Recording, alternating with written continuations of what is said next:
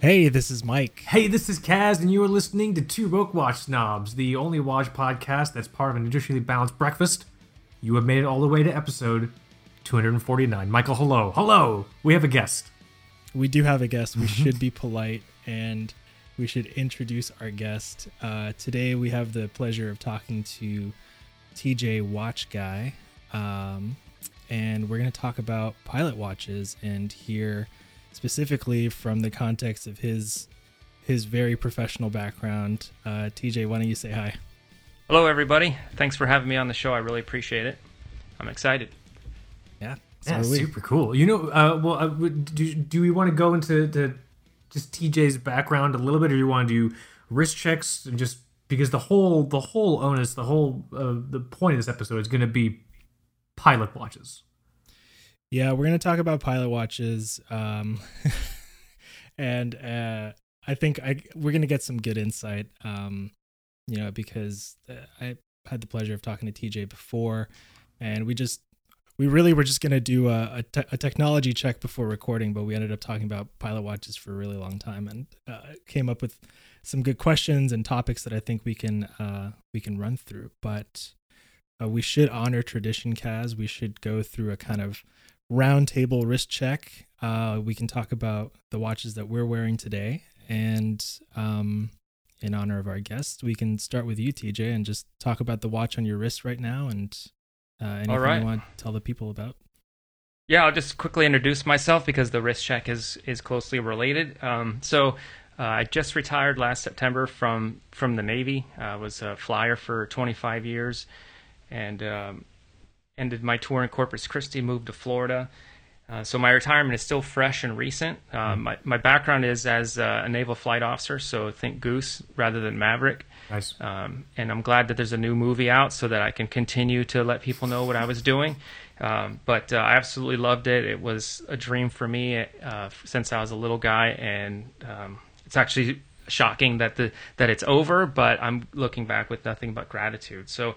The wrist check uh, is my grail that I got to celebrate my retirement. Uh, so big thanks to my wife for agreeing to the purchase. It's an IWC tribute to Mark 11, so it's a Mark Wow. 18 tribute to Mark 11, and I have it despite the fact that it wasn't released on it. I, I got it on an IWC IWC bracelet that's just got the best ratcheting mechanism Beautiful. uh, you could think of, and um, it's uh, it's just wonderful. I've not fallen out of love with it. I've been wearing it for about a year. I got it um, on Chrono 24 used because they're not made anymore, and uh, it's just it's fantastic. Uh, I always look at it with uh, you know, a mix of love for the watch and love for what it represents.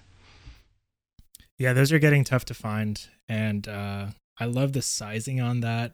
I I think when I saw it on your account, I hadn't seen anybody else put it on a bracelet, and it looks it looks really good, and it has those those Mark Eleven hands that are just uh, I think they look way better. Yeah, I prefer the RAF style over the traditional Luftwaffe style, I guess that you'd call it, that uh, other uh, marks have. Yeah, to me, the RAF really nailed it, and uh, and that's something I'll I'd like to address later. But is the the fact that someone in the Ministry of Defense sat down with pen and paper and, and drew this out to create something for air crews. Uh, it's the deliberate aspect of making it for flying what is really part of why it's special to me. Very cool. nice. How about you, Kaz? Uh, I'm wearing an oldie but a goodie who hasn't seen the light of day in a long time, pun intended. I'm wearing my Orient Christmas chrono because the battery was dying on it. My poor little solar solar chronograph battery was dying. It was doing the the double tick. You know what I'm talking about when the solar battery starts to starts to croak on you. It did a little um double tick on the seconds. Did you so- feel you feel you felt like negligent on your part? I certainly felt like I left a like I left like my cat locked in the bathroom and went on vacation. Like ah, jeez, you know what I mean? And then you come back and like it's fine, but it's just not doing well. And so I got I was able to get some sun, and I love this thing. Why why don't I wear this every day, Michael?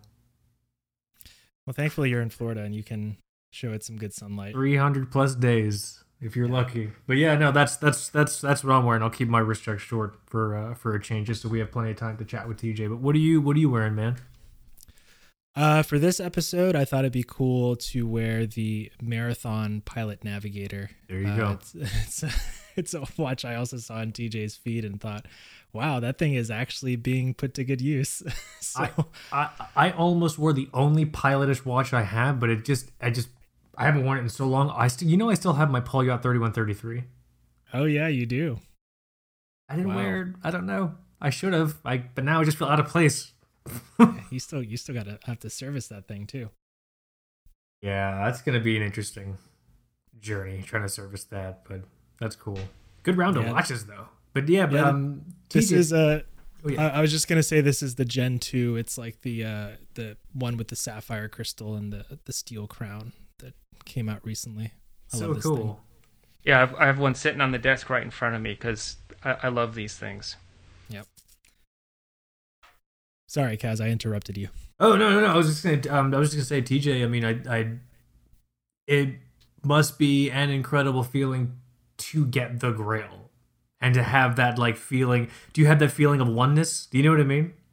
Yeah, it uh, it's so. I mean, I've I've had other watches before that I really loved, and then you know Yeah. you go through the honeymoon phase, and and so in some sense, I thought maybe the Grail idea is is a dream in and of itself, but I I realized uh, that it can really happen, and I guess most of us, when you encounter other enthusiasts, they haven't really found their Grail yet, Yeah. and when they do, they they realize a year later that it wasn't it. Um, but uh, I guess I can give people hope that uh, the right watch is out there because, uh, yeah, this one I, I feel complete. I don't feel compelled to find something else.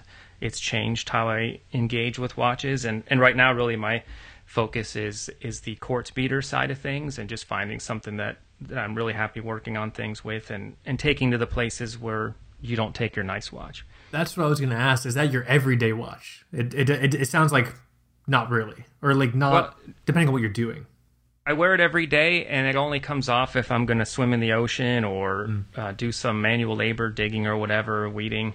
Uh, but even then, half the time I'll just leave it on for that. But um, I, I try to take care of it. It's already pretty dinged up, but I, mean, I wear it to bed. I, I you know I wear it ninety percent of the time. But when I work out or or do something, you know, where I'm putting gloves on and grabbing tools, then I'll probably put the the navigator on. That's fair. That's cool, man. Congrats on that piece. That's Uh, thank you. But yeah, Mike, how do you how do you want to do this, man?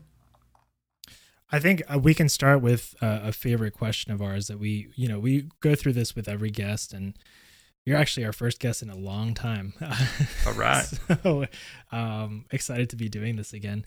And we just, we basically ask, uh, how did you get into watches just in general? Was it something early on in your life or, or later after your, you know, you got deep into your profession? How does, how does that story look like?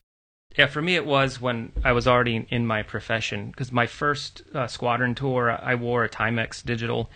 Uh, that was 2003 invasion of Iraq, and it did just fine. It was you know everything you'd want, and I didn't even think about uh, think about it from uh, the kind of perspective I have Right. now. Or uh, but you know I, I, started seeing that uh, the Air Wing did a watch buy. It was the Omega X33, so it was put out to all the squadrons in the Air Wing. Uh, I was on the carrier Abraham Lincoln, so you're talking about eight squadrons plus the the COD squadron that brings stuff on board. So it's a lot. It's a pool of people, but you had to meet a requirement, and I I passed on that. Um, uh, maybe I regretted it later on, but it was the uh, analog digital Omega X33. It was pretty sweet, and they got it engraved with the Air Wing logo on the back. Um, I had people in the squadron that had Breitling aerospace watches, and you know at that point I was really looking at it purely functional, uh, and thinking that the analog digital was quite useful.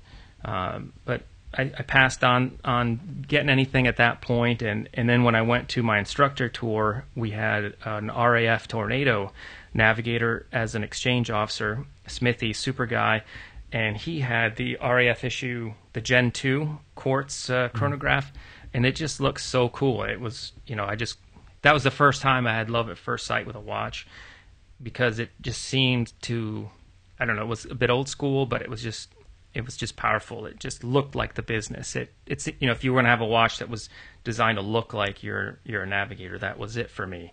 Uh, and um, I ended up doing a little exchange visit to the uh, UK with him with some other officers and got to fly in RAF Hawks and stuff. And I was just like, Smithy, how do I get one of these? You know, and unfortunately they were issue only and um, I've always had my eye on that particular model, but the older they get, the more I'm nervous about picking one up used. But but that's what got me thinking that I wanted something that c- captured how passionate I am about my profession. That I wanted something like that on my wrist, but of course it still has to perform, you know. And it, so that's Right. a tough that's a tough uh, set of criteria, but that's kind of how I went into it. And the one that you saw on his wrist, that was the the Seiko chronograph that they had. Yeah, the Gen 2. There was a Gen 1, early one, and then the Gen 2. And the difference is the Gen 2 had the Arabic numerals for the hours. Yeah, those are so nice, and they are they are getting very pricey. Yeah, fixed spring bars. I, I'd worry now whether if you bought one, how long it would work. Uh, but there's plenty of them to be found, probably about a $1,000. Maybe Yeah. if I get richer, I'll, I'll grab one. But All right, yeah, that's awesome. Well, how'd you how'd you um I guess this is just selfish for me because I'm I like to know how, how'd you get into flying? Is that something that you also took on from a young age, and you know how did that lead you into you know flying the the Prowler and the Growler? Um, yeah, so I, I- I was a kid and just, you know, Top Gun, Iron Eagle, all that stuff, and just thought it was super cool. We lived, uh, I think, on a low level approach path or an airport approach path. I would see F 16s from MacDill flying overhead. And just the more I looked into that stuff, the more I, I wanted to do it. And so I think it's about seventh grade that I really decided that that's that's my destiny. And I, in fact, I told my karate teacher that's my destiny, and he remembered me saying that. Um, and uh, I just set my mind to it. You know, I did. Um, I just worked real hard in high school. I Got accepted to the Naval Academy, and I, don't know even how kids back then found stuff because there was no like googling or anything. You just, you know. Uh, but my brother had older brother was interested in going in the army and had applied to West Point. So you know, I, I think I got some advice on how to find whatever and guidance counselors and pamphlets. Um, and I ended up going there. But the whole the whole time, you know, I knew that that's what I wanted to do. And I didn't have 20/20 vision. I was corrected to 20/20, and, and back then. Uh, you couldn't get the surgery and just be approved. So I knew from the get go that I was going to be a backseater type. Uh, but I didn't mind that. I read Flight of the Intruder and just thought like, this is awesome. This aircraft, I want to be in, you know, side by side doing this kind of stuff. And uh, I saw a formation of intruders flew over our swearing in uh, when we took the oath at the Naval Academy at the start of my four years there, and uh, they were decommissioned ha- shortly thereafter. So I, when I went to flight school, I I chose the EA6B because it's a close cousin, uh, a derivative of the A6 Intruder, and, and also it's it was a platform where the non-pilot aircrew were influential and, and respected. Um, didn't feel like second class, and so I thought it'd be rewarding, and it really was. Yeah, those are cool. So they're they're four seaters, and you're you were telling me that you sit side by side on. Yeah, it's front. like a minivan, and uh, as the the pilot's always the pilot, obviously in front left, but we would take turns flying up front, where you're you've got the radar, you've got the missile control, com jammer, and and you're basically you're kind of the mission quarterback, and then in the back you're fully into the equipment. In fact, you can't really see in front of you in the back of a Prowler. You, you're just looking at the stack of receiver controls, jammer controls, screens, and and you're you're pretty busy processing the spectrum, if you will. Um, and so, yeah, we would basically a third of the time you'd be up front, and a thir- two thirds of the time you'd, you'd sit in back. And then you transition to the Growler, which is a kind of a souped up uh, Super Hornet. Yep, it's a Varanus Super Hornet. I did my transition pretty late. Um, in fact, I was commander of the last Prowler Squadron and then brought them home from deployment, started the transition.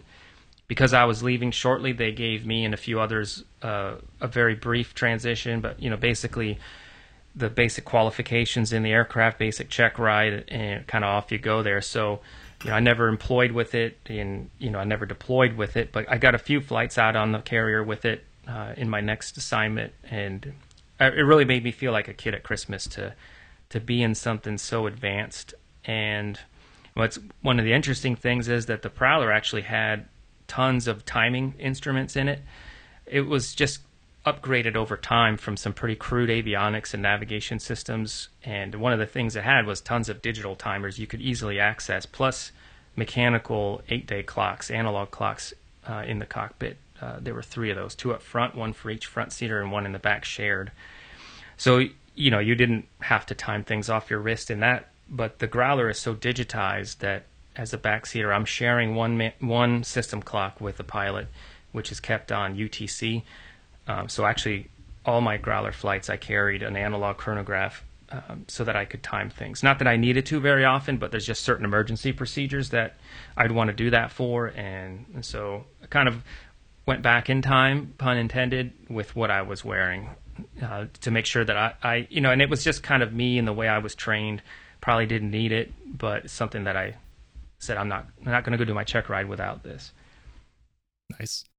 Yeah, it's uh I think a lot of the brands today they romanticize uh how watches are used in the cockpit for different applications and uh, during our last chat you mentioned things I, I didn't really think about emergency procedures uh, and and what that would look like how you might use uh, an analog uh, watch in specific situations you even mentioned where I think it was you're not necessarily looking at the exact time, uh, but you might you might try to get an idea of where the minute hand is, for example, and in your head tie that to like a specific event in the procedure.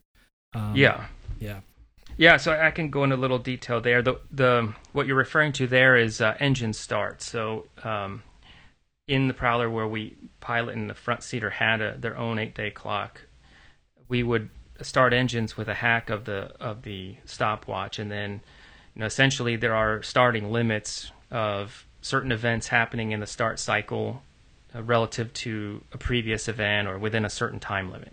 And if any of those are out of limits, then you need to shut the engine down because something's wrong. Um, and so you're paying attention to the cycle, and and so in your head you're marking as you see, for example, uh, the the pilot puts the throttle around. Um, to in- introduce fuel, then there's a time limit for how long that takes for the engine to light off and the RPM to start increasing. And so, boom, and then you, know you watch that. Okay, we made that mark, and you're really doing that off of that analog hand, and you're used to seeing it. You know, let's say around 4:30 on the clock. And so over time, that's just muscle memory and visual memory of, yep, every time it hits about there is when the light off occurs. And then once light off has happened, now you're starting another limitation of oil pressure must rise within this many seconds of the light off. So then you're watching that. And so you just basically sort of memorize where that hand is right when that light off occurs. And then you know that, you know, uh, the exact opposite side of the dial. If it's not, if the oil pressure hasn't achieved its limit by then, then I need to shut the engine down. And so it's, uh, it's just a, it's a thing that would be hard to do visually if it was just a digital readout. Um, you know, the Air Force did a study on digital watches for navigation purposes, like late 70s, I think, and they said, yeah, this is superior because it's giving you this concrete number. But there is a penalty when you go to pure digital that you lose that sweep, you know, that visual sweep. Um, and, you know, if you look at a lot of glass cockpits today, a lot of the engine instruments are displayed on that dial with an analog graphic. Mm. And, and, I think that kind of goes to to show that you know we we we respond to the position of needles, especially if you have a two, two engines and you can see that one needle doesn't match the other. It quickly grabs your eye. Uh, for time, same thing. Um, th- there's a power to analog, you know, and digital is is better for math. So if you're um, if you just shot a missile and you have a time of flight on there, you know, to do the quick math of okay, well the impact time should be this. I wouldn't want to look at an analog dial for that. I'd want to see the number digitally and add the number that the computer told me and uh, and do that. Of course, more and more sophisticated aircraft I've I've transitioned from. You know, with each new one, it, it does so much of the math for you that as a naval flight officer today, you're not really a navigator anymore. You're a weapons officer, um, and so you know that's that's sort of the the flip side of all of it is that the the more sophisticated the aircraft are, the more the pilot watch has become less and less needed, and so you'll see more variation of what folks are carrying because it really doesn't matter as long as it meets some basic criteria. Yeah, I live uh, not too far from from JBLM here in Tacoma, and you know naturally there are a ton of C-17 pilots out here. Uh, a lot of actually C-17 pilots that are now commercial pilots, and uh, befriended some of them and I think all of them have Apple Watches. they just they wear the Apple Watch uh, in the field anytime they're training or or on mission. Um, and yeah, I guess that's that's that diver. I don't know if it's less relevant now the the pilot watch, but like you said, you're seeing a greater diversity in the watches worn uh, in the cockpit as the aircraft gets more and more sophisticated. Yeah, and you won't see a lot of Apple Watches among tactical crews because you can't bring them into secret planning. Mm. So any space where you're doing mission planning is going to be like cleared secret or even higher and because the Apple Watch is also a phone and it has two-way communications, you, you you'd have to take it off. So there is a value to not having something that's super connected because if you're in mission planning, I would feel naked taking my watch off because really, as an aviator is going to use their watch more in planning and, and you know briefing than they are in the cockpit itself because mm-hmm. the aircraft tells you so many things. So Apple Watch, yeah, I think you'll you'll see it um, at, on the wrists of instructors in training schools where they're not necessarily doing a lot of classified stuff. It's basics, and you'll see it on airline pilots and stuff. But uh, tactical air crews, like on a carrier or a fighter squadron, I think you probably would not see those.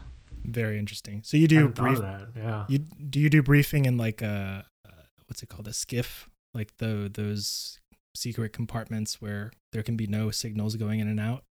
Not necessarily. It just depends on the mission and the aircraft. You okay. know, there's some some missions are more classified than others. I mean, the average brief you're doing is not going to classify space, but it it just depends. Uh, and I think the the Growler has probably had some more considerations than the Prowler did. But the, both of those missions, if you're starting to get in a mission detail, you're not doing it in an open space, you know, where anyone can access it. Uh, or you know, and it, we would do a briefing board, you know, with on a whiteboard, but you're not putting anything on there that shouldn't be there. That you know, if if the janitor could read it, then it's it's not going up there unless you can you're in a secure space. Mm. Uh, but you're also not briefing anything classified. Um, so any real combat mission is probably going to have classification stuff in it. So you wouldn't have your Apple Watch in there either. So I think if you look at a um, a combat squadron, you're not going to see any communications device on their wrist for that reason. Interesting. But you will see you'll see a lot of Garmin's and and um, specifically the Garmin's because they can do uh, pressure. Your, they can uh-huh. read your cabin altitude, uh, which is the equivalent altitude inside of the cockpit. Um, and so what that can do is it can give data to a flight surgeon if you have an incident with your cabin pressure and you start feeling symptoms of like decompression, sickness, hypoxia, or anything like that. They could take that data and figure out that maybe your cabin system had fluctuations or whatever, and they can diagnose um, issues with the aircraft uh, and and better treat you as well if they get that kind of data. I, and I had a decompression, rapid decompression in an aircraft was did not have one of those watches. And I remember the first thing when I told the flight surgeon about it later on as the story he goes well did you have a Garmin? And I said no. He's like ah oh, too bad you know because they just want the data. Um, wow. yeah and that resulted in a four and a half hour uh, hyperbaric chamber experience that was not fun but probably worth it. Wow. That's intense. I was gonna ask we we got an interesting question uh you know we some um some listeners were wondering uh, is is having a watch actually a requirement? Is it a could you could you just say i'm not going to wear anything uh, like is it an actual uniform requirement to wear a watch uh, in your specialty? Yeah i think uh, now this is old school here that but i do recall that it was a requ- equipment required for flight. Um, so that was on the list as something that you had to have was a wristwatch. Now i never got issued any kind of watch um, and everyone provides their own, but I've I don't think I've ever seen anyone fly without one, uh, and it, I don't think anyone would conceive of that because simply when you're let's say you just you read the book, you signed the discrepancy book for your aircraft, and you know how, how do you get to the flight deck on time if you don't have a watch on, right? Um, on the carrier, it's it's the operations we do are very schedule based, mm. and uh, you don't want to be the guy that shows up ten minutes late. You know, you're gonna have a check in with your your fellow uh, aviators that are launching on that particular event, and uh, and everything is schedules based. So if if you didn't have a wristwatch on, you'd just be sort of lost, I think, in winging it. And I don't think uh, I don't think that would work. So, but yeah, I mean, I've never I don't recall reading that anytime recently, but I do remember that uh, from the old days that I, I saw it somewhere that it was on the equipment required for flight list. Mm.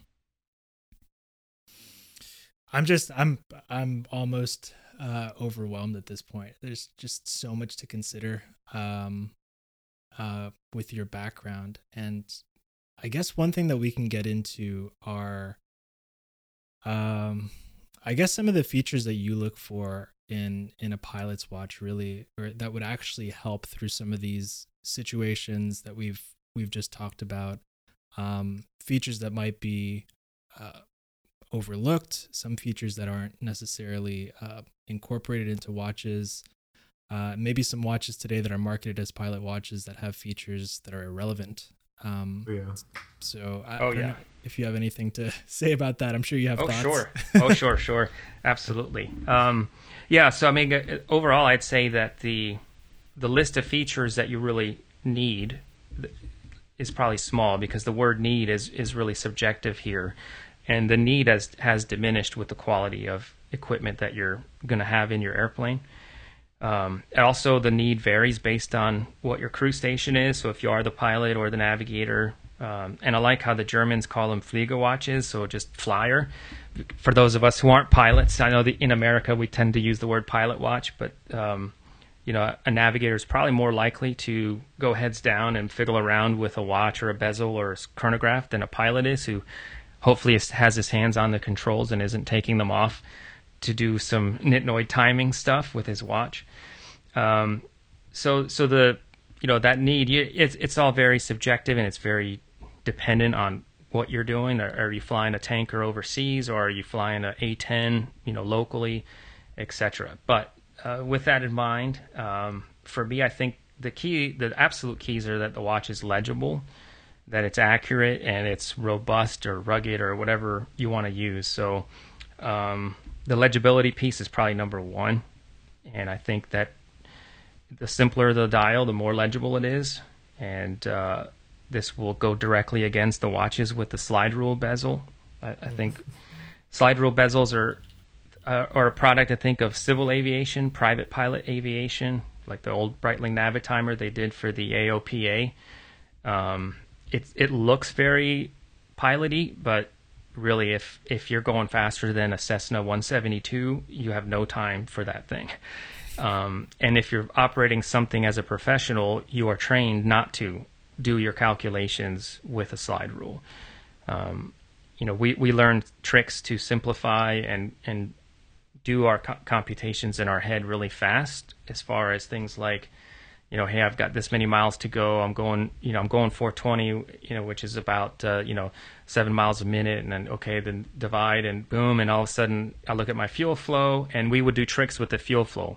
So I've got two engines at 3,000 pounds Uh, per hour, let's say, just to th- make up a number, and that's 6,000 pounds an hour, but it's also 1,500 pounds in 15 minutes. So if, if I computed that it's, you know, I've got 14 minutes to go, then I know I can, I can just look, I can just chop one of my two fuel gauges in half, or my fuel flow gauges in half, and that's how much fuel I'll burn. So you learn all these little tricks so that you're not sitting there like a cal- human calculator, but you're, you're rounding and you're kind of using what we'd call like gauge numbers or whatever, but you're quickly coming up with an answer because the aircraft at 420 or 480 knots is just much faster than 150 and you if you find yourself what we call hanging on the vert- on the horizontal stab right? Like you picture someone with their hands gripping the tail of the airplane you know like if you get behind your aircraft you're you're done because you'll just you'll uh, kind of spiral out of control. Your uh, situational awareness is like a bubble and it will pop.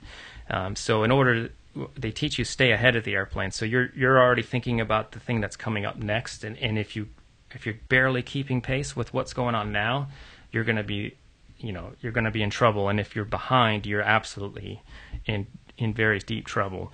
Um, so that just kind of goes back to that you know you don't have time for that slide rule bezel. Um, and really, if you're on, let's say you're flying low level or something, it, whatever you're, whenever you're looking at your watch, the longer it takes you to get information off of it that you wanted, the worse off you are. Uh, now, a pilot and a fighter with a HUD is not looking at his watch for very much because he's got uh, current time in UTC, and you know he knows where the next turn point is and all that kind of information. So he doesn't need to look at it very often.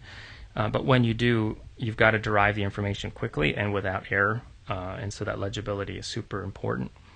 Uh, the accuracy, super, accuracy is super important because we do a lot of things synchronized off of, of real uh, time. Uh, if your watch isn't that accurate, as long as it's accurate enough to get you in the seat, I suppose you can just transition to looking at your uh, HUD and the time that the aircraft is reading. But if that time is not correct and you don't know it because your watch was not correct, then what do you got? So you do need to be able to double check it. So I think that accuracy to me is important. Um, and then the robustness is is huge. And I think this one gets underestimated. I've heard a lot of folks say like pilot watches don't need water resistance. You're going up. Um, as a naval aviator, where I would not want to eject in the water and then suddenly not have functioning watch, um, but just showering and and all that kind of stuff. Um, you know, in Afghanistan, I'd wear my watch in the shower. I mean, I do a lot anyway, but in I, I don't want to take it off because I want to keep up with the schedule. You know, like Type A, I'm you know I want to know. I don't want to put it away. And so, uh, just you know, basic water resistance, uh, magnetic resistance, and all that kind of stuff. It's it's got to have all that. Uh, and the ship is is is pretty you know it's a bunch of steel, so magnetism is important on the ship.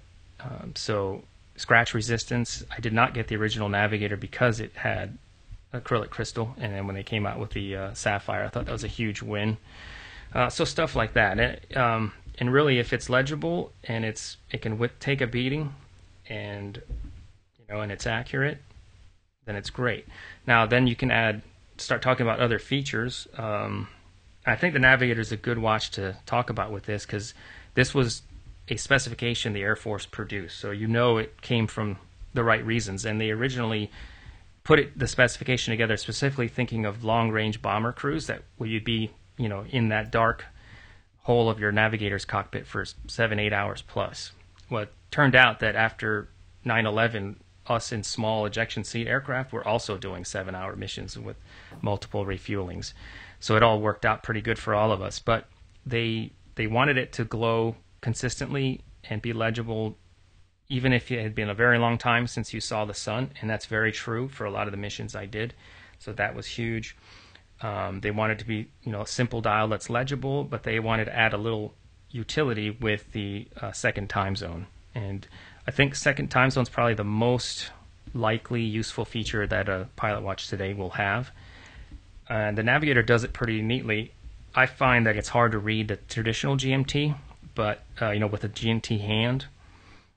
And if you think about it, with with the marathon style, if you adjust it to whatever conversion factor, you can look at any time in the future and convert it.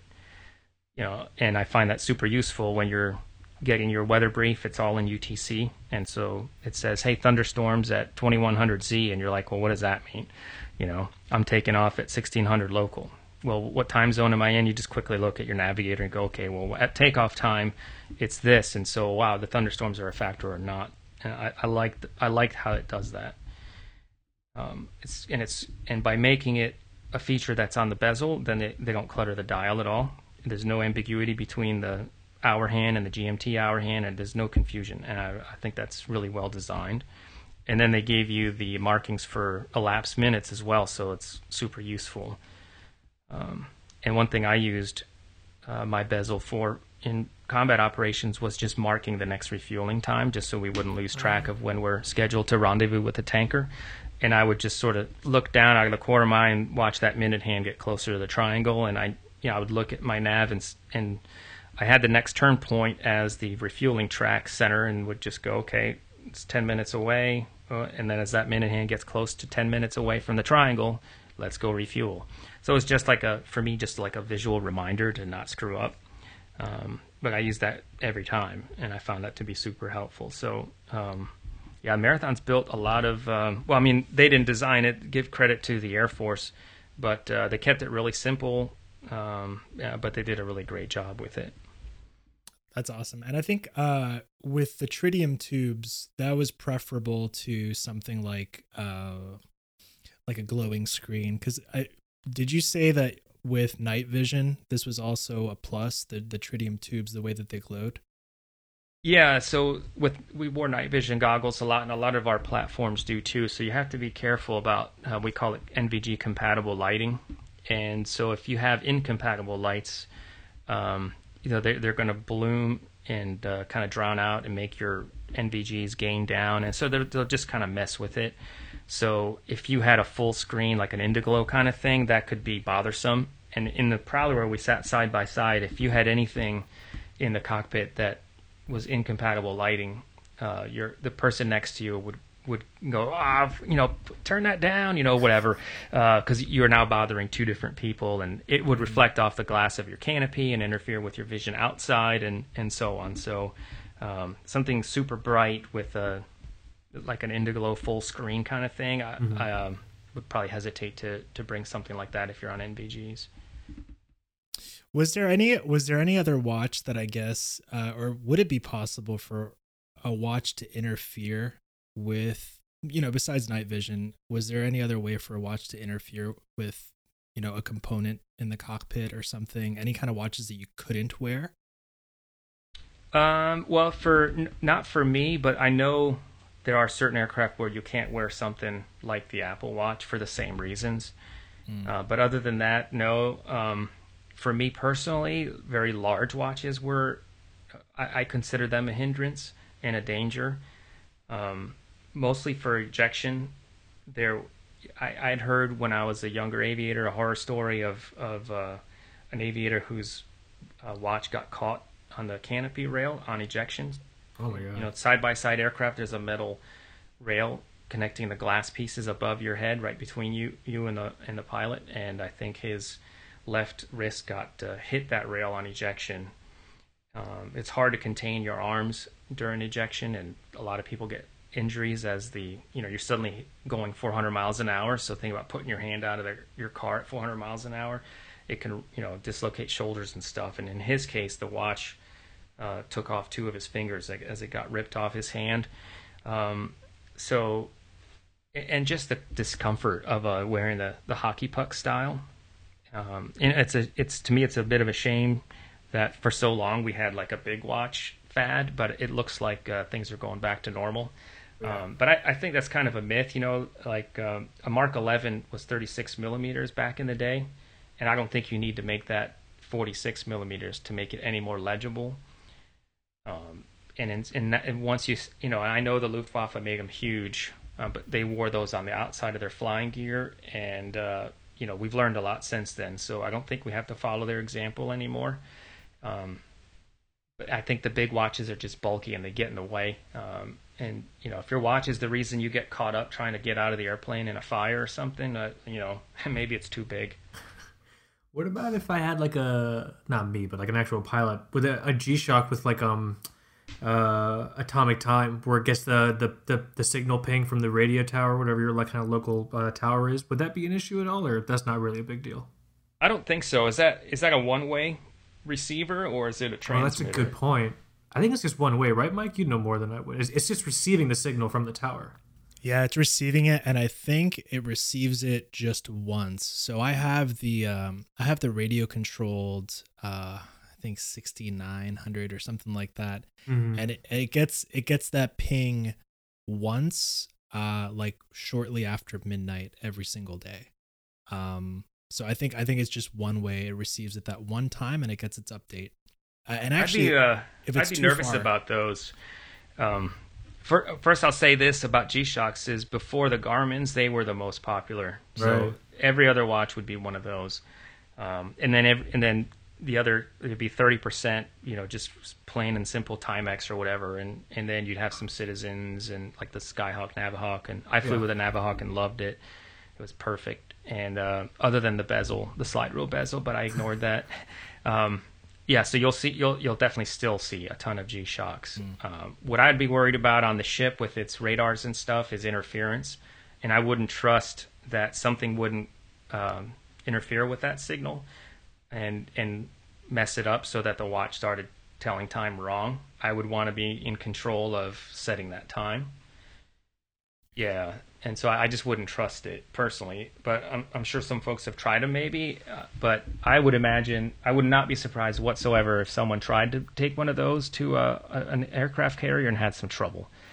But I don't know that. I'm just I'm theorizing. But Speculating. Yeah, that, that makes Yeah. sense. That makes It's sense. good. It's good to have that level of control because you probably have a ton of timing sources that are reliable and you can just reference and you know hack your watch to. Yeah, and sometimes they don't match each other, and you're just picking one. Uh, but as long as you're synchronized with the people that you're talking to, you're good. Um, so I I love that citizen that you have. Uh, shortly after our, our first chat, I just went on eBay try to try to find those old old Navihawks, and they they can be tough to find in in decent condition. Uh, and the new ones are just so so dang big. Uh, I'd I'd like to find an old one in, in good condition if if I ever get the chance. Yeah, they're big and busy. Yeah. Uh, and I just find them visual. You know, I, I, I think they are a good example of when you're really focused on creating something piloty for the public, but you've forgotten what makes it piloty for pilots. And it's a fine line because we all know that 98% of the consumers won't necessarily use it flying. But if you if you want it to be authentic and genuine, and you know, it, then I think you you have to stay close to that connection. And in some cases, you know, and it's a shame that uh, that tho- I mean those Navihawks are still useful. Uh, they've got a heck of a lot of features, but they just made them less useful by making them a bit too cluttered. I think. Man, let's see. So, Kaz, do you think we you want to go through um that article we have on our site? See if uh we could do some we could do some like quick hot takes on some of these so um tj i don't know if you saw but mike and i put an article on the two-broke-watch-snobs.com site where we just like list off the best or what we thought were the best pilot watches which i find fantastically ironic because michael and i are not pilots nope. um so with that it would be interesting just to get your thoughts on air in real time for some of those choices um up on mine unless michael do you have it up in front of you now I did I I have it in front of me. I did also drop it in our chat. Um and TJ, we looked at it a little bit uh Yeah. on our first call. I did have I had stuff like the um you know, the Casio F91, the little little $15 uh Casio, although actually I do have that that radio control G-Shock up here, so we did get some some feed, feedback on that watch. Um, just got just got cut from the list. Well, maybe not. I mean, it depends, right? If you're an airline Yeah. pilot, uh, it might be perfect. Oh, that's true. I, I, I, I guess the interesting thing to keep in mind is the the, the variations of what kind of pilots we're talking about. You know, yeah, Yeah. yeah. a really good point. We have Uh, a San we have a San Martin here, just the Type A dial. You you said you had a, or do you have a San Martin? I do. I, I have the what they call the D dial, which is essentially the Mark 11 dial, Nice. and they did a great job with it. I was surprised. I reviewed this San Martin, and um, because I've reviewed other sort of like watches that are um, coming from Asia, and they'll just kind of be um, random manufacturers, and I had a conception of what it was going to be. I was actually really impressed with the quality on that thing. For like a hundred bucks, I think it was 100, 120 bucks, 150 bucks, something like that. So that's pretty wild. I didn't realize you had one of these too, TJ. Uh, the, Oh, the, yeah, uh, I the love it. D-dial. That's cool. I like the D dial. I like the crosshair uh, configuration of that. And then some folks like, oh, I wish they'd loomed all the hours. And at first, I was, I thought, yeah, it'd be tough to tell the time if the hour or minutes are in between, but it's really not. Um, and I really like that orientation. Whereas with the Type A, and I had a Type A Stowa, I still have it. I'm, you know, sort of set it aside, but in like four o'clock in the morning or two o'clock in the morning, when I look at the dial, the triangle with the two dots just looks like another numeral, just like the 11. And I can't tell Oh, interesting. which, yeah, it, like my brain, I- would just be off by an hour quite often. And the fact that the every single hour index is the same size, like I wish they made the 369 like thicker or something. Yeah. So that's the trouble I had with with the A dial, and I, I think that's if you look at the Luftwaffe's B dial, they seem to have corrected a lot of that, and they do offer larger bars at three, six, and nine, and so they they have offered some more things to help you break it out. And I also like the fact that they like the uh, Rolex Air King when you have some of the minutes on your dial, like 55, 50, and so on, rather than just hours. because with an analog dial, that's a common mistake that I, I make. I find myself setting my watch and then realizing it's five minutes off because I set it for whatever, like 423 instead of 428. I'm just five minutes Nice. off. And, and so when, um, reading it accurately when you have the, the minutes printed on there is pretty nice. So this is one of those little details that n- not every watch has it, but when I see it, I like it.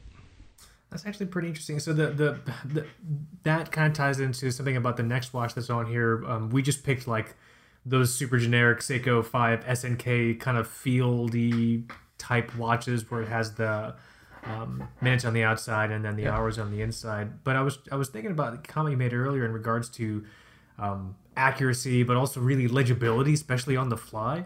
What's the sweet spot between a watch that's not too big, so it's dangerous, but also big enough to be legible? You know what I mean? Yeah, for me, it's about 40 or so. Nice. Um, yeah. 36 a bit small for me. Just it's probably legible, but I just I don't want to look dainty either. You know, um, it just doesn't fit me. Uh, so you know, 42 seems to be popular for because my wrists are a little below average in size. Um, and we're so we're looking at the Seiko Five, right? And Yep. Some great things about it. Um, I like the fact that it has the day of the week because when you're on deployment, every day is the same, but like the ship will have like a pizza Saturday or when I was in Afghanistan, there were certain days where like the chow hall had barbecue or whatever. And so, and you don't really know one day from another because they're all the same. So that was, that would be the only way you knew. So big plus on that. And then uh, I, I do love that they took that Luftwaffe B dial with the hours inside. That's cool. But if you look at the minute hand, it's short. Um, and that's little one of my pet peeves is when it doesn't quite reach the markers or it's so thick that it covers them up it's hard, it takes you longer to read the minutes. So I, I can tell looking at this real slow that it's 56 on your photo. But uh, if you were in G's and that tur- in turbulence you'd, you'd be struggling with that a little. That's and if the- it was j- yeah. just you know if it was just long enough to reach you know that's probably one of my biggest pet peeves is is that short minute hand That's most- does it all the time That's the most interesting thing I'm gleaning from the conversation is that there's legibility and then there's legibility in the moment. Like, yeah, I could read the time on the Seiko SNK at like a red light, but probably not when I'm, you know, in an aircraft or like under under really really heavy speeds. You know what I mean? So that's actually really interesting. Yeah, when you're maneuvering around, it's hard enough to lift your wrist at you know three or four G or whatever, but then you know you're not holding it still. Right. So it's uh, yeah, it's got to be you know completely clear where that hand sits, and that's why I, li- I like the syringe style uh, hand on the navigator. It's pretty clear where it sits. Yeah, so that's kind of the commentary on that Seiko. I like what they did with the update to it. Yeah, they definitely. It's it's funny hearing you talking about them and thinking about the new ones now. I'm like, oh yeah, the hands are a little bit beefier. It seems like some of the uh, markers on the dial are a little bit bolder. Like it does actually seem um, more legible. And I think it's even larger. Mike, do you do you remember? uh, Yeah, the it's new bigger. Yeah. I think it's a I think it's a 40 now. And they're they're pretty they're yeah. coming out with some good some cool dials. I, I wasn't a fan of the first run, but there's there's some nice ones now. Was one of the was there like a hot orange in the first run? You didn't like the hot orange, Michael? They they were weird ones. Like man. lasagna orange. I can't remember what it was. I remember that. Yep. Uh, what else is on here? Oh, uh, I see, Mike. You picked this um, Citizen um, Avion uh, Baird TV Devs contributor, contributor extraordinaire reviewed this watch. Um, kind of a similar similar dial or dial layout, kind of to the Seiko. It's a little bit different. Is it? This one's I think a little bit larger. This one's much larger, forty five Yeah. millimeters. Yeah, that's a big. There's there's another 45 on there, which is the Bulova, the lunar pilot. Uh, it's kind of its Oh own yeah, Speedmaster type of watch. your secret Um, darling, or your not so secret darling. Well, you know, we're talking about big watches. That one is actually supposed to come down to 40 this Oh, that's right. Something around that. Um, But they're making a new one that's smaller. Yep, and we're supposed to get a smaller one pretty soon, and that's I, I find that pretty attractive because that's still one of the most accurate watches I've ever owned. Was that that lunar pilot? That sounds awesome to me. If that's and I would get it in PVD, I think. But uh, either way, I'd be I'd be all over it. Yeah, Um, if that dial, so if we're looking at the Bulova now, if the if you're counting elapsed minutes on that dial at uh, sub dial at nine o'clock, that'd be a bit challenging. But uh, Oh yeah. I can't tell if that's four. It's probably four. I don't know. That one's tough. So I, I'm a big fan of a 30 minute uh, register. It's just easier. Like in the Speedmaster, it's just a lot easier to read. Let me make sure I'm not wrong on this. I think I actually think it's going to be a 43 or 42. Either way, it's supposed to be smaller, and Yeah. we might be getting it. Uh, So wait, Michael, is it going to be 40, 42, or 43? Those are four very different sizes. All an improvement, though. they're, they're, they all are That's- smaller than 44 or 45, That's why. whatever. Let's see. Ah, it's going to be somewhere between 41 and 45, or 41 and 40, I guess. Yeah, or okay, that'd be great then. Well, as long as they don't make the lug width 18, that would you know keep That would keep kill the it for you? 20. It would, 43. it would. 43. Yeah. That's that's the word on the street. 43. I just We're, found so we're out. losing two millimeters. All right, that's, that's an improvement. Yeah. improvement. Okay, I might go with for it still. I can deal with that. Oh, Mike, you got these Gravity Masters on here, these G Shock. Man, these things are huge. They're very big. Yeah. The uh, newest GRB 200, 54 millimeters, 63 lug to lug, 18 millimeters thick. That's a lot of watch. Yeah. The hockey puck. Yep. Exactly. I'll just skip right by that. I think that's Let's just skip impractical. that one. because I, when you put on your your harness to you know that connects to the ejection seat, you just get that thing caught every time. Oh, so you'd have to take it off and put it back on. That's a pain. And we got the Nighthawk on here. We were talking about that. Um, and this was a, this is an example of it just too. It's just too busy to be practical, right, TJ? Well, no, because I can on this one the the indices and the hands are so legible that the outside is almost irrelevant. But what I find troubling here is that the hands are really thick and they don't need to be, and they're going to cover up the the little in- indicators for Oh, the yeah. time zone. So a lot of times you'll look down and you won't be able to see that little uh, airplane looking arrow that tells you right now that it's 11. Uh, so That's I like what they did with the configuration, but they needed skinnier uh, hands so that you don't lose that. right. Yeah, and then they can, you know, yeah, it'd be awesome if they had a uh, like a, a 12-hour sliding scale for like a navigator does on the outside, or a lapse time or something. But uh, yeah, I, I would still wear this if they could fix that issue with you can't read the UTC time. That's a good point. The next one here on here, these are like novelty watches. You ever see these AVI-8 uh, timepieces, TJ? Yeah, I've seen them. I always keep looking and for them to make something that's uh, normal sized and stuff. Yeah, these are big.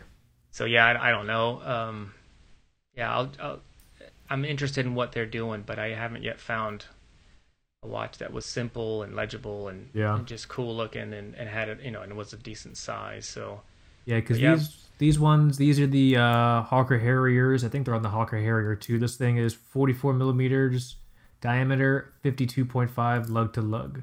Too big. Looks kind of cool, but a little too big. Yeah, definitely agree with you on that.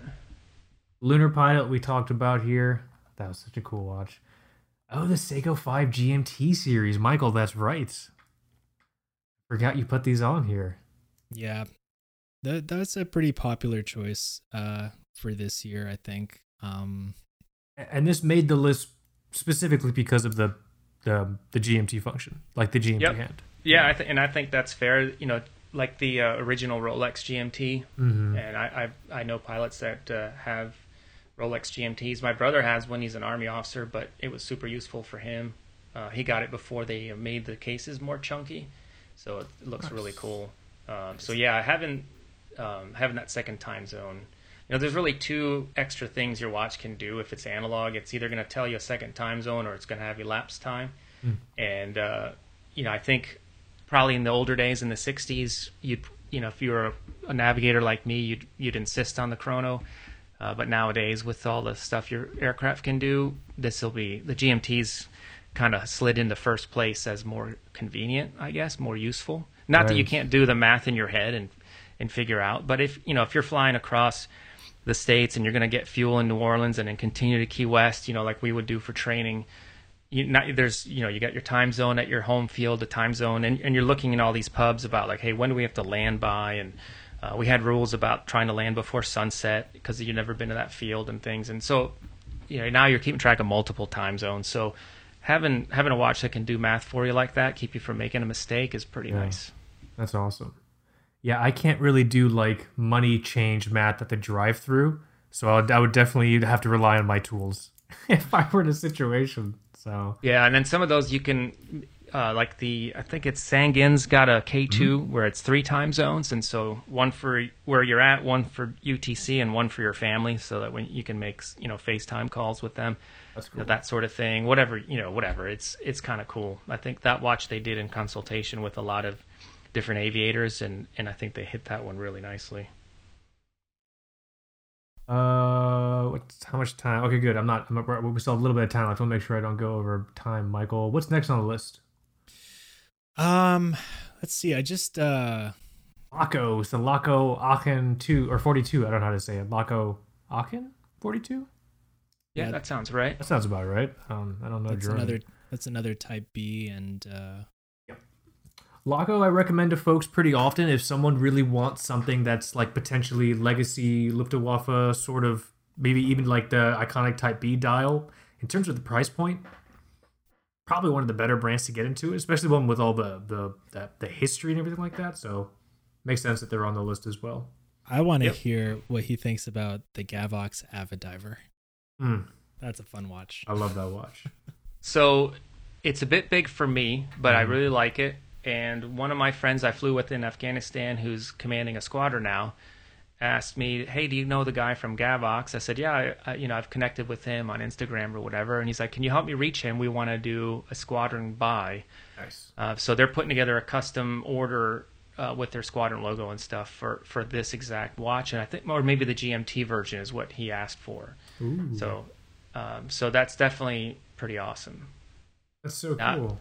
I don't like the fact personally that it's uh, automatic, and I know I'm a heretic, um, but in the watch world, but for a deployment watch, I, I want you know my Grail is an automatic. It's it's an heirloom, right? It's it's allows me to be fascinated with mechanical things, but for my deploying flying, which sadly I'm not doing anymore, but if I were, then I would probably opt for something quartz for the simplicity and convenience and accuracy, and the fact that it's sort of you don't need to worry about it. That makes um, perfect sense. Yeah. yeah. But I think uh, my buddy's looking to get these for his squadron, not as, hey, day to day flying necessarily. I mean, s- I'm sure some of them will, but as something to keep forever to remember their tour. And I think in that case, he's chosen a great piece. Oh yeah, nice. Yep. Uh, let me think, Michael. I'm just conscious of the time. What else on the list you think would be cool to bring up? You you jumped to the Gavox. That thing is awesome. I think the and I'm this is also selfish because I just got it back in the collection. This uh this CWC the Melor the Oh, yeah. 72. yeah. that's that's like an RAF design also. Yep. I love CWC. Now, the, the this particular design, I, I struggle to read it because of the, the, I guess, the clutter in that railroad track. Like for me, I wouldn't want the uh, the two concentric outer and inner circle that surround the minute indices, and uh, I find it just hard to break out. And so I don't know why the RAF switched to this. I, I know one of the things they were doing is they were saving money by creating a all-arounder watch for ground forces and air forces, but you know the Mark 11 didn't have those that railroad track, and then now the general issue RAF watch does because it's common with the ground forces. But I think it's just harder to read, so I, I don't understand that one. I think it looks awesome that railroad track, but I, I did get a watch that had it, and I really had a hard time breaking out where that minute hand was sitting. Yeah, that's a good Uh, point. They have the it's the same watch and it's called W10 for the Army and then 6BB for the Air Force, but it's the same Yep. watch. Yeah, and so back then pilots got this, and if you were a navigator, you got the chronograph. Mm. Um, and then a lot of single seat pilots said, "Hey, I, I am my own navigator," and they were trying to get the chronographs for themselves. And, and of course, in the U.S., we got the same watch as the infantry, also the GGW 113 Hamilton style, um, different kind of dial, but it was also common. So I think both air forces were trying to cut back in that time in the same way.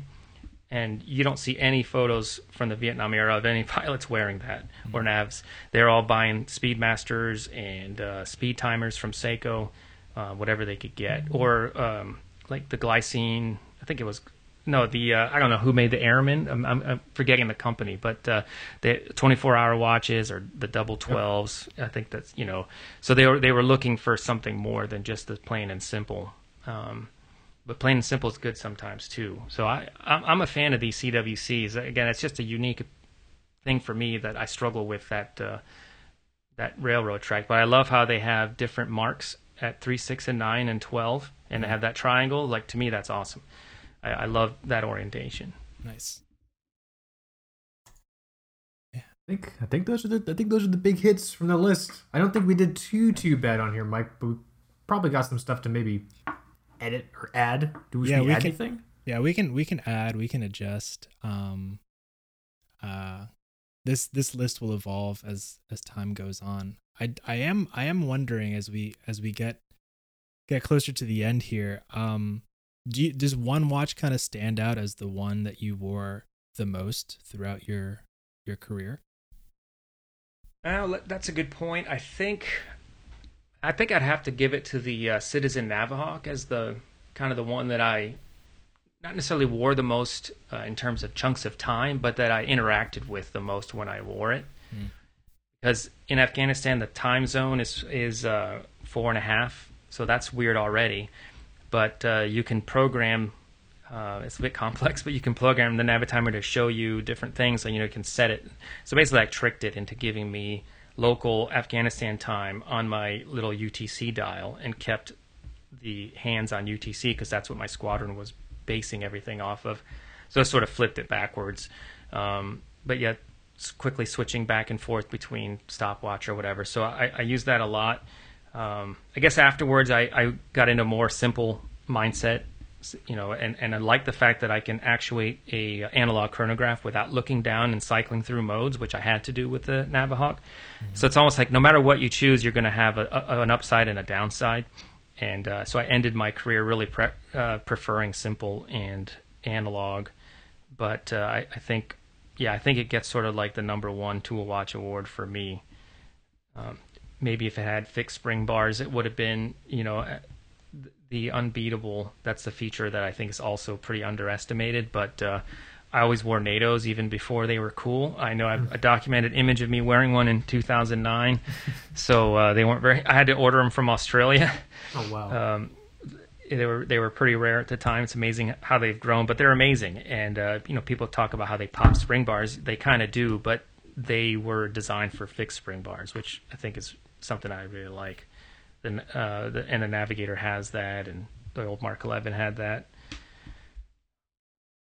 So just a plug for fixed spring bars there at the end. Yeah. and I I was also going to ask about the Grail watch, but it sounds like you have it already. Yeah, I do, and I uh, I really don't look in that segment anymore. I mean, I do, I keep up, but it's nice to not feel the pressure. You know what I mean? Like it's just sheer curiosity that has me looking there. Um, you know, maybe one day I, I still love the Speedmaster, and I like what they did with the update and everything. But um, no, I'm I'm super happy. I, I took a risk. I didn't know if the old radium loom would be bright enough for me because I really want to be able to wake up at four in the morning and read the time. So the first night I took this thing, you know, and wore it to bed. I woke up at four and I was like, yes, I can read it. I, I was thrilled.